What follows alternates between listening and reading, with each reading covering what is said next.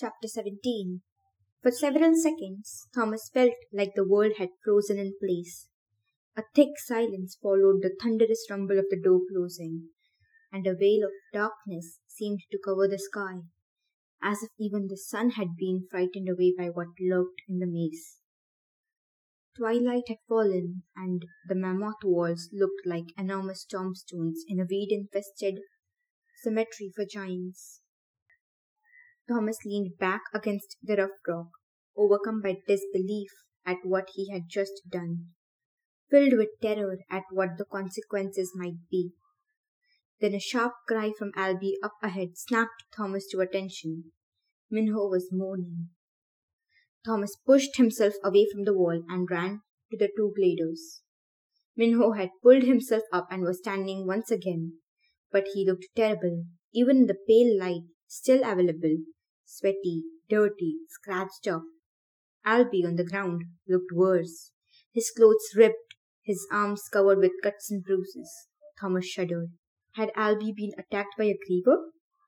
Greenie, Minho said, if you think that was brave coming out here, listen up. You're the shuckiest, shuck faced shuck there ever was. You're as good as dead, just like us. That was a nice bit of poetry, wasn't it? The shuckiest, shuck faced shuck. Thomas felt his face heat up. He'd expected at least a little gratitude. I couldn't just sit there and leave you guys out here. And what good are you with us? Minho rolled his eyes. Whatever, dude. Break the number one rule, kill yourself, whatever. You're welcome. I was just trying to help. Thomas felt like kicking him in the face.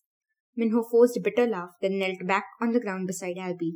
Thomas took a closer look at the collapsed boy and realized just how bad things were. Alby looked on the edge of death. His usually dark skin was losing color fast and his breaths were quick and shallow. Hopelessness rained down on Thomas. What happened? he asked, trying to put aside his anger. Don't want to talk about it, Minho said as he checked Alby's pulse and bent over to listen to his chest. Let's just say the grievers can play dead really well. This statement took Thomas by surprise. So he was bitten, stung, whatever. Is he going through the changing? You've got a lot to learn, was all Minho would say. Thomas wanted to scream. He knew he had a lot to learn. That was why he was asking questions. Is he going to die? He forced himself to say, cringing at how shallow and empty it sounded. Since we didn't make it back before sunset, probably. Could be dead in an hour. I don't know how long it takes if you don't get the serum. Course we'll be dead too, so don't get all weepy for him. Yep, we'll all be nice and dead soon. He said it so matter of factly, Thomas could hardly process the meaning of the words. But fast enough, the dire reality of the situation began to hit Thomas, and his insides turned to rot. We're really going to die? he asked, unable to accept it. You're telling me we have no chance? None. Thomas was annoyed at Minho's constant negativity. Oh, come on. There has to be something we can do. How many grievers will come at us? He peered down the corridor that led deeper into the maze, as if expecting the creatures to arrive then, summoned by the sound of their name. I don't know. A thought sprang into Thomas's mind, giving him hope. But what about Ben and Gally and the others who've been stung and survived? Minho glanced up at him with a look that said he was dumber than cow klunk. Didn't you hear me? They made it back before sunset. You dong? Made it back and got the serum, all of them. Thomas wondered about the mention of a serum, but had too many other questions to get out first. But I thought the grievers only came out at night. Then you were wrong, Shank. They always come out at night. That doesn't mean they never show up during the day. Thomas wouldn't allow himself to give in to Minho's hopelessness. He didn't want to give up and die just yet. Has anyone ever been caught outside the walls at night and lived through it? Never. Thomas scowled, wishing he could find one little spark of hope. How many have died, then? Minho stared at the ground, crouched with one forearm on a knee. He was clearly exhausted, almost in a daze. At least twelve. Haven't you been to the graveyard? Yeah. So that's how they die, he thought. Well, those are just the ones we found.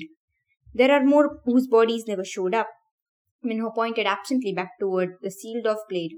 That freak in graveyards back in the woods for a reason. Nothing kills happy time more than being reminded of your slaughtered friends every day. Minho stood and grabbed Alby's arms, then nodded toward his feet. Grab those smelly suckers. We gotta carry him over to the door. Give him one body that's easy to find in the morning. Thomas couldn't believe how morbid a statement that was.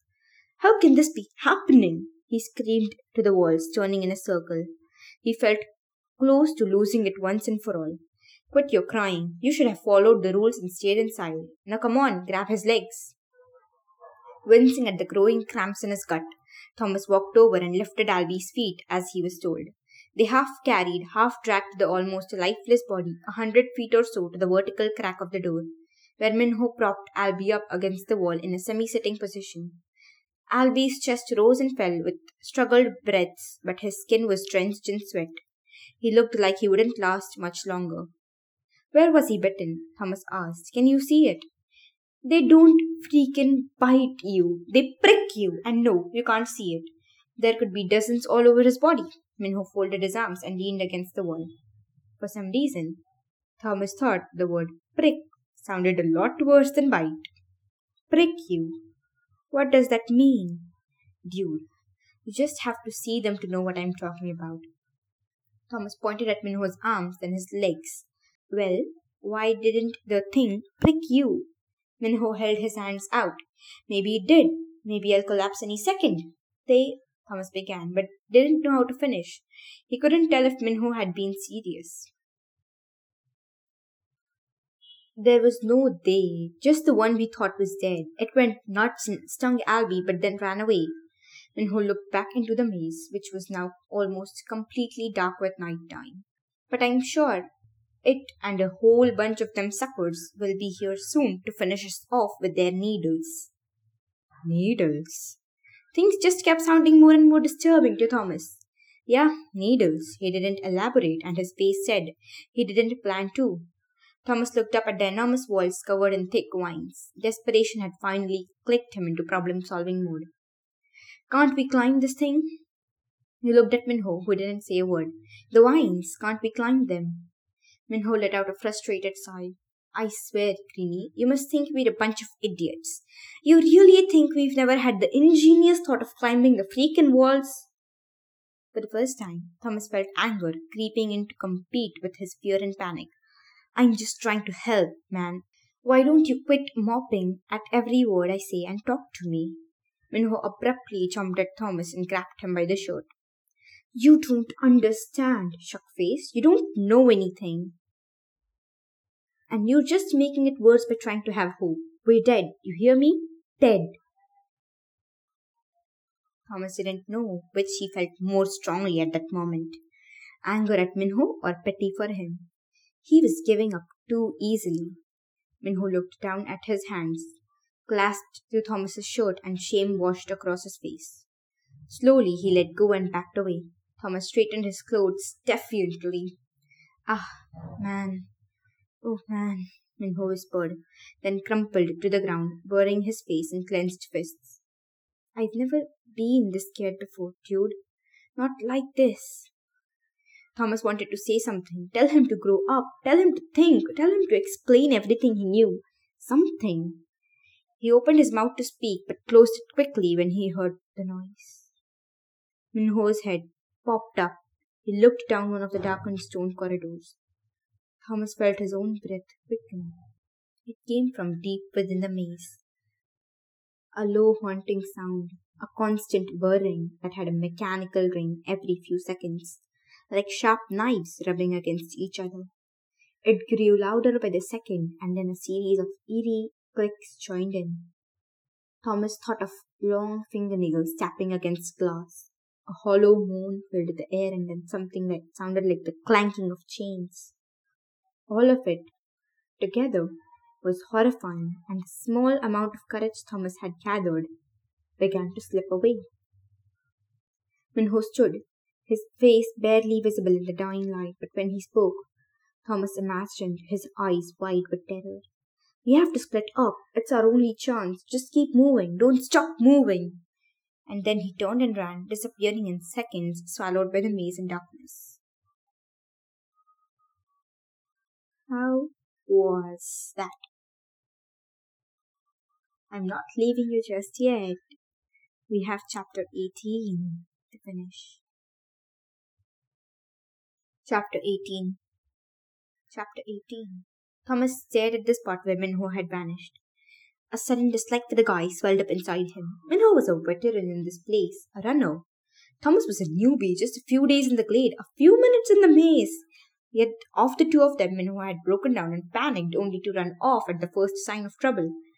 How could he leave me here? Thomas thought. How could he do that? The noises grew louder. The roar of engines interspersed with rolling, cranking sounds like chains hoisting machinery in an old grimy factory. And then came the smell. Something burning, oily. Thomas couldn't begin to guess what was in store for him. He'd seen a griever, but only a glimpse and through a dirty window. What would they do to him? How long would he last? Stop, he told himself. He had to quit wasting time waiting for them to come and end his life. He turned and faced Alby, still propped against the stone wall, now only a mound of shadow in the darkness. Kneeling on the ground, Thomas found Alby's neck, then searched for a pulse, something there. He listened at his chest like Minho had done. Buh, bum, buh, bum, buh, bum. Still alive. Thomas rocked back on his heels, then ran his arms across his forehead, and at that moment, in the space of only a few seconds, he learned a lot about himself. About the Thomas that was before. He couldn't leave a friend to die, even someone as cranky as Alby. He reached down and grabbed both of Alby's arms, then squatted into a sitting position and wrapped the arms around his neck from behind. He pulled the lifeless body onto his back and pushed with his legs, grunting with the effort. But it was too much. Thomas collapsed forward onto his face. Alby sprawled to the side with a loud flump. The frightening sounds of the grievers grew closer by the second, echoing off the stone walls of the maze. Thomas thought he could see bright flashes of light far away, bouncing off the night sky. He didn't want to meet the source of those lights, those sounds. Trying a new approach, he grabbed Alby's arms again and started dragging him along the ground. He couldn't believe how heavy the boy was, and it took only ten feet or so for Thomas to realize that it just wasn't going to work. Where would he take him anyway? He pushed and pulled Alby back over to the crack that marked the entrance to the glade and propped him once more into a sitting position, leaning against the stone wall. Thomas sat back against it himself, panting from exertion, thinking. As he looked into the dark recesses of the maze, he searched his mind for a solution. He could hardly see anything, and he knew, despite what Minho had said, that it would be stupid to run even if he could carry Alby. Not only was there the chance of getting lost, he could actually find himself running toward the grievers instead of away from them. He thought of the wall, the ivy. Minho hadn't explained, but he had made it sound as if climbing the walls was impossible. Still, a plan formed in his mind. It all depended on the unknown abilities of the grievers, but it was the best thing he could come up with. Thomas walked a few feet along the wall until he found a thick growth of ivy covering most of the stone. He reached down and grabbed one of the vines that went all the way to the ground and wrapped his hand around it. It felt thicker and more solid than he would have imagined, maybe a half inch in diameter.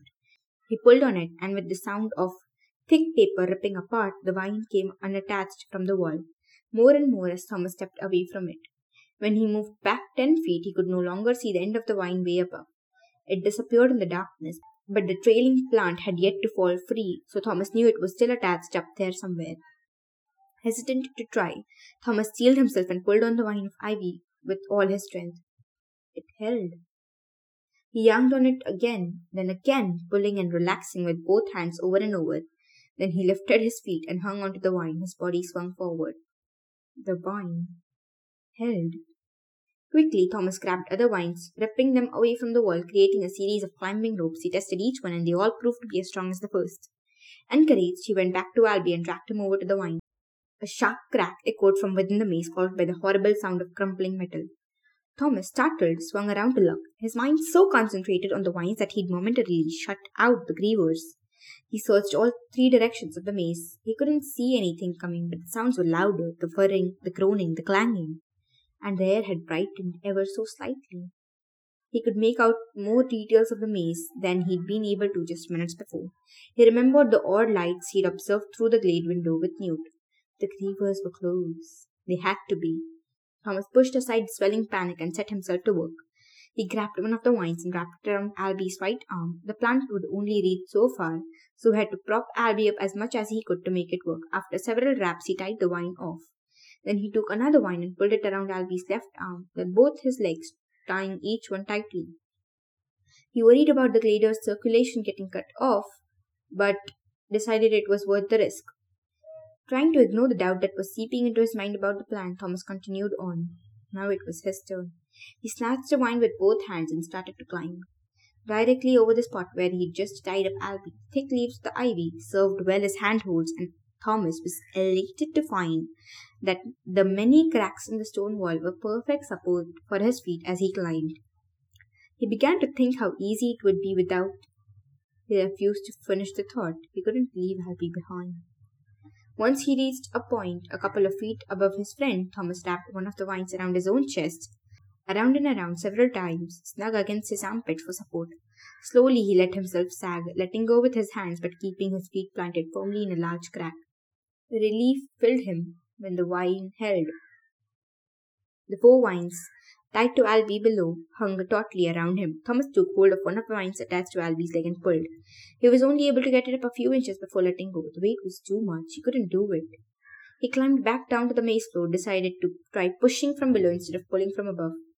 To test it, he tried raising Alby only a couple of feet, limb by limb. First, he pushed the left leg up, then tied a new vine around it, then the right leg, and both were secure. Thomas did the same to Alby's arms, right, then left. He stepped back, panting to take a look.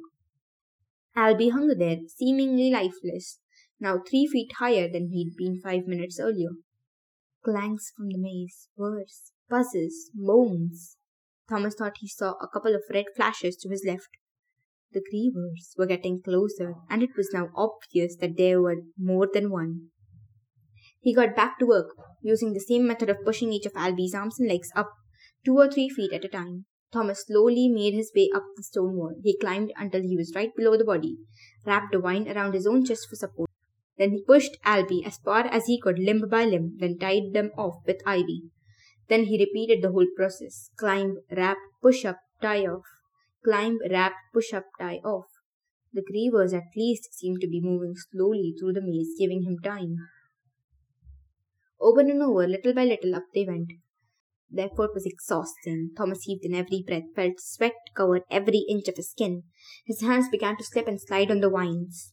His feet ached from pressing into the stone cracks. The sounds grew louder, the awful, awful sounds. Still, Thomas worked. Okay, so here I want you to imagine like Thomas is covering himself with ivy, with ivy vines, and pulls Alby's left arm and ties it with another vine. Then he pulls Alby's left leg and ties it with a vine, and then he pulls Alby's right leg and ties it with a vine, thus resulting in Alby a few inches more off the ground, you know. I hope you get it.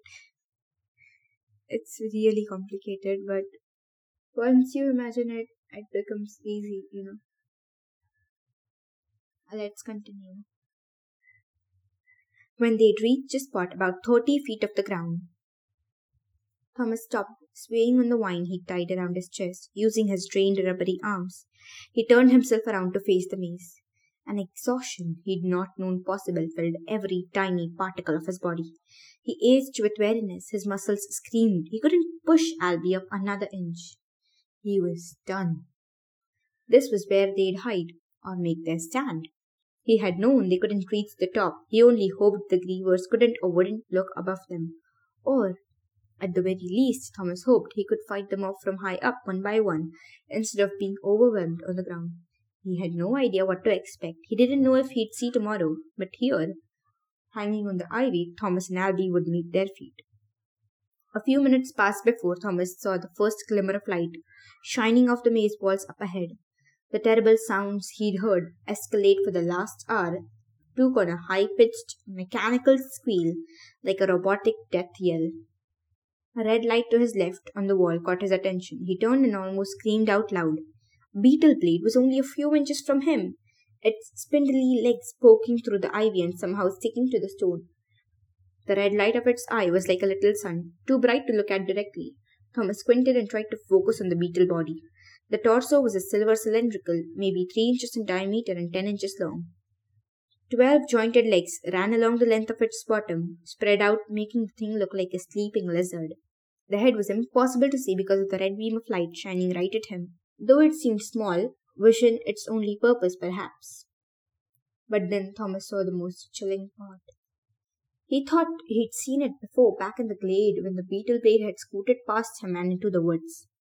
Now it was confirmed. The red light from its eye cast a creepy glow and six capital letters smeared across the torso as if they had been written with blood. Wicked. Thomas couldn't imagine why that one word would be stamped on the beetle blade unless for the purpose of announcing to the gladers that it was evil. Wicked. He knew it had to be a spy for whoever had sent them here. Alby had told him as much, saying the beetles were how the creators watched them. Thomas stilled himself, held his breath, hoping that maybe the beetle only detected movement. Long seconds passed, his lungs screaming for air. With a click and then a clack, the beetle turned and scuttled off, disappearing into the ivy. Thomas sucked in a huge gulp of air, then another, feeling the pinch of the vines tied around his chest. Another mechanical squeal screeched through the maze, closed now, followed by the surge of revved machinery. Thomas tried to intimate Alby's lifeless body hanging limp in the vines. Then something rounded the corner up ahead and came toward them. Something he'd seen before, but through the safety of thick glass. Something unspeakable. A creeper. I will leave you here. Au revoir. Or I think it's au war. whatever. Goodbye. I'll see you next Sunday, only on the Runner podcast.